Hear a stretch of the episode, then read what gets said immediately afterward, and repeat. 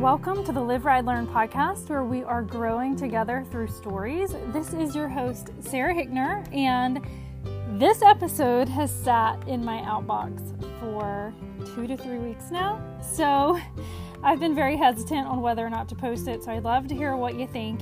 And whether you love it or not, I have a really fun story coming at you from an adventure that I had last week. So be sure to tune into next week's episode where I will be posting that really fun adventure. All right, happy listening.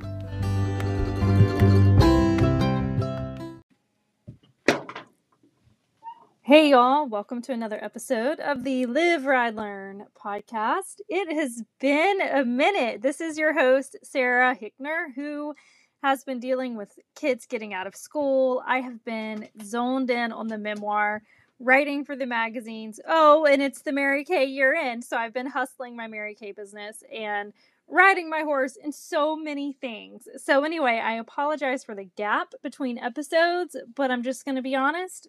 It is what it is. So, anyway, today I wanted to record an episode inspired by Father's Day. So, if you have a dad or a husband who is a dad, uh, it just really got me thinking about marriage, honestly, which I guess has nothing to do with Father's Day. um, but it kind of does because I'm married to the dad of my kids, right? And so that's what got my wheels turning. And in this process, I was just thinking about something that I hear a lot from other people that kind of drives me crazy and makes me very sad. And so here it is. Are you ready? This episode is about seeing the good in others. Now, I'm going to start with a horse story before I talk about people because this is the thing, it's applicable across the board. Um, but there is a girl that I ride with on occasion who, when things don't go her way, she gets so upset. And so the horse will be wonderful. He'll be doing a great job and he'll do one thing wrong. And she just gets so upset with him and mad. And I, she, it's really kind of unfair how she treats the horse. And the thing is, she's young. And so this is part of life. You know, it's something we all have to learn. But it drives me crazy because when I look at this horse, I see so many things that he's trying really hard to do and he's doing a great job at. And just sometimes, you know, we're not perfect. He's not perfect. I'm not perfect. The rider's not perfect. Like, none of us are perfect. And so it just kind of breaks my heart. And and I see this not just in horses, but also I, I see it so much in marriages and relationships. And oh, I don't want to admit this, but with kids, with parents and kids, relationships and stuff, it's our propensity I think that's the right word, to always look at the negative. Okay, so how many times have you, if you're married, how many times have you complained about your husband? How many times have you nagged? How many times have I heard people complain about how their husband doesn't put dirty clothes in the dirty clothes basket or doesn't help with laundry or doesn't do this or doesn't do that? And and I get it. Now, granted, my husband is amazing, and I'm the one who doesn't put dirty clothes in the dirty clothes basket. But, uh, but that's beside the point. I just think that sometimes we get so focused on the negative that we can't see the positive. And and I'm not, y'all, I'm not a saint here. Like I have moments too where I get a little frustrated and I probably complain more than I should. But the honest truth is most of us, and I'm not saying everyone is like this, but most people are trying hard. They're trying hard at work, they're trying hard at home, they're trying hard as parents, they're trying hard. They're doing the best that they know how. And it's just that sometimes it doesn't match up to what you expect. So like for me, I I don't see oh y'all I'm embarrassed with this. I don't see the importance of putting my sweaty clothes in a dirty clothes basket. I think it's disgusting. Like, why should my sweaty clothes touch my not sweaty clothes and then soil them and make them more disgusting? Sometimes I have to double wash my workout clothes. Like, I don't want that smushing up against everything else. So it's on my bathroom floor. not on the carpet, on my bathroom floor, so that it can kind of air out before I eventually pile it all into a dirty clothes basket. Y'all, here's the deal. What if my dear husband went went crazy over this? What if he was always nagging me? I think I would go crazy. I mean, I'm just saying I couldn't handle it. And so how much nagging are we doing over things that maybe they have a justification for? Maybe there is a clear and valid reason and we're just not hearing it or giving them a chance. Or maybe they're just doing so much already that they can't wrap their head around it. Or maybe they just need to sit on the couch on occasion. I mean, that's just kind of, and, and, it's not just our spouses, it's our kids, right? Like, oh my goodness, like they drive me crazy sometimes, y'all. They do. But here's the deal they're kids. And so I just think sometimes we expect our kids to be little adults and we expect them to be perfect and fit into this box because we made them and we except we didn't. God did. That's a whole other thing that drives me crazy. But um you know, they're little humans and they're learning and they have big imaginations and they're loud and they have to play and get their energy out and they have to fight and they have to figure life out and figure out how to do stuff and handle things and it's not always going to fit in the box that we want it to. And i i have to say i am number one culprit here with that because my dear sweet youngest is a 0 to a 100 meltdown city over the dumbest stuff in my opinion. And I just have no patience for it because I am very patient and I am very slow to anger and I am I am a boiling pot with anger. It, it takes me a while and I simmer and then when it finally explodes, then it's a problem, but it takes a long time and I usually cool down before I get there, right? And she's the complete opposite and I don't have patience for it. I don't understand why she just goes from 0 to a 100 over like she can't find her hairbrush, you know? But at the same time, she's figuring out life and she's figuring out her emotions and she's figuring out how to handle things. And I don't know that me getting angry over her reaction is going to fix her reaction. It's probably not. so, you know, what is it in life that sometimes maybe we need a mantra to handle this stuff? to, an affirmation to say to ourselves. I just wrote uh, an article for the magazine, and in the article, I talked about how I overcome my fear when I'm in a sticky horse situation, and I I say affirmations. I say I'm a I am a good rider. I know what I'm doing, and this is a brave and kind horse. You're brave and smart and kind. And I just start affirming all the positive qualities of the horse and I tell him it's brave because I think sometimes we need people to tell us we're brave, whether we feel brave or not. So I go ahead and tell the horse we're brave. But anyway, just saying that affirmation over and over again, it helps calm me. And when I calm down, it helps calm the horse down. So maybe we need to come up with a mantra to say when our kids are losing their minds or when whatever it is that, you know, when the kids are, when the siblings are arguing or whatever it is that just makes you struggle. Um, now, these are kids, right? And we are shaping them, and they do have to clean their rooms. But at the same time, there are times I think we are unfairly judgmental and harsh on the kids who are learning and growing. And they need love and guidance, sometimes more than they need us to just freak out and lose our minds at them. Just saying, as a parent.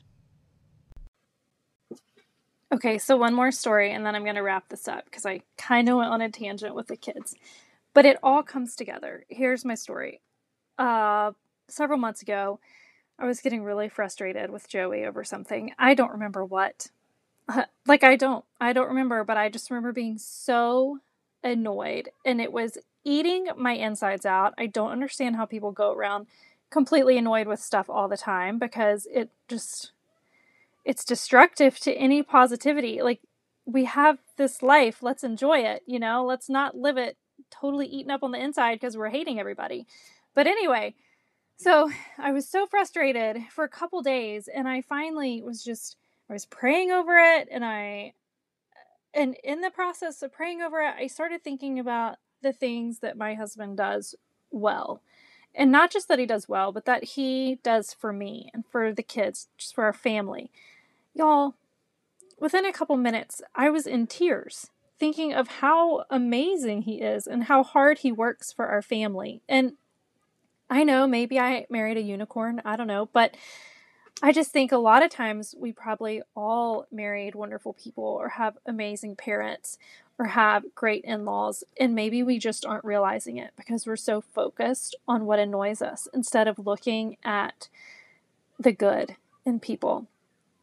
Um, I have some neighbors that are really negative people, and they send us messages complaining and they give us hateful looks and it used to really bother us. And recently I just realized what an exhausting and unfulfilling life that they lead to always just be picking apart everyone around them. I mean, seriously, so exhausting. I would rather focus on the good in people and be able to enjoy people. I have also heard many times people say that they don't like people. And I think it's kind of funny because I'm talking to them and they're my friend and they say they don't like people. And I'm thinking, well, I'm a person and you like me, I can tell.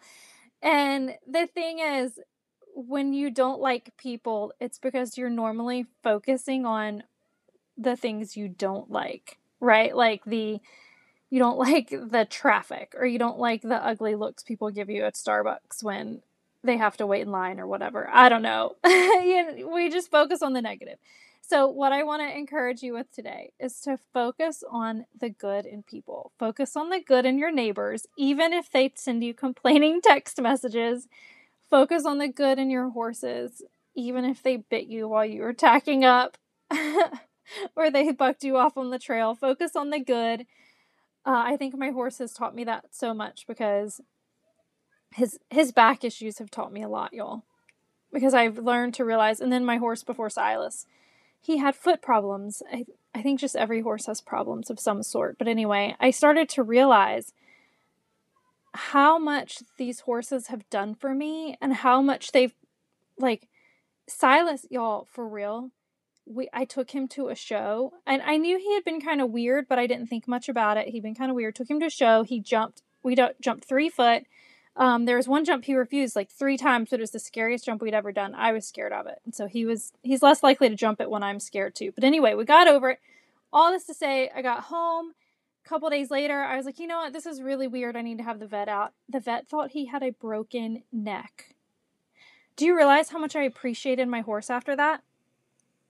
Because I realized in that moment my horse with a hurt neck, like possible broken neck, jumped me around a three foot course multiple times.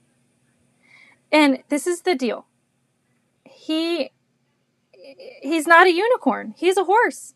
There's plenty other horses that are doing this kind of stuff and there's plenty of humans that are doing this kind of stuff and we don't realize it because we're not we're so focused on ourselves, we're not looking around. And when I I think that was a really eye-opening moment for me to see like okay, I complain about my horse and I complain about how he didn't jump the jump or how he refused or whatever, but he freaking took me around a course of jumps mo- multiple times at a show with a possible broken neck, obviously in a lot of pain. What else does he do for me without much complaint? And I don't even realize it when he's sacrificing himself for me. And I think it's not just horses, it's people. They're sacrificing themselves and what they love and what they want. It's not just horses, it's people. And they're sacrificing what they love or what they want to do for us. And we don't even see it. All we see are the things that annoy us. So today, please look around and when something starts to annoy you with your kids or your spouse or your friend or your neighbor, think of the things that they have done for you, or the things that they do well, or the ways that they sacrifice themselves, or the places that they try hard, or they work hard, or the times they smile when they didn't feel like it, or just all the things, y'all. The times they do the dishes, they take out the trash, like whatever it is, focus on the good, okay?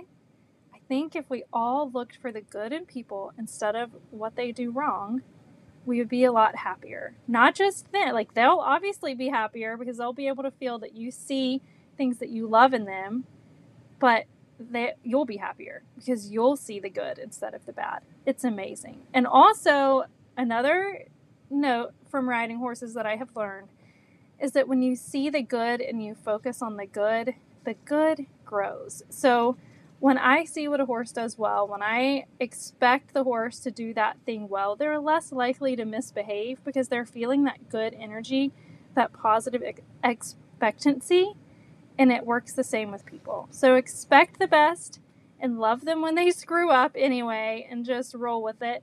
See the best in everybody, and I promise you, life will be a lot more fun.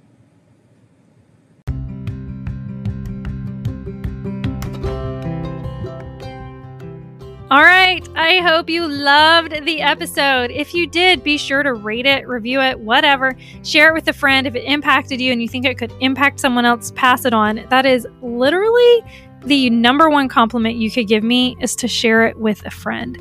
So if you can unpack more from the story, or if you just want to follow me on Instagram, look me up at at Live Ride Learn on Instagram. Also, you can go to my website, liveridelearn.com, and download a free short story if you subscribe to my email list.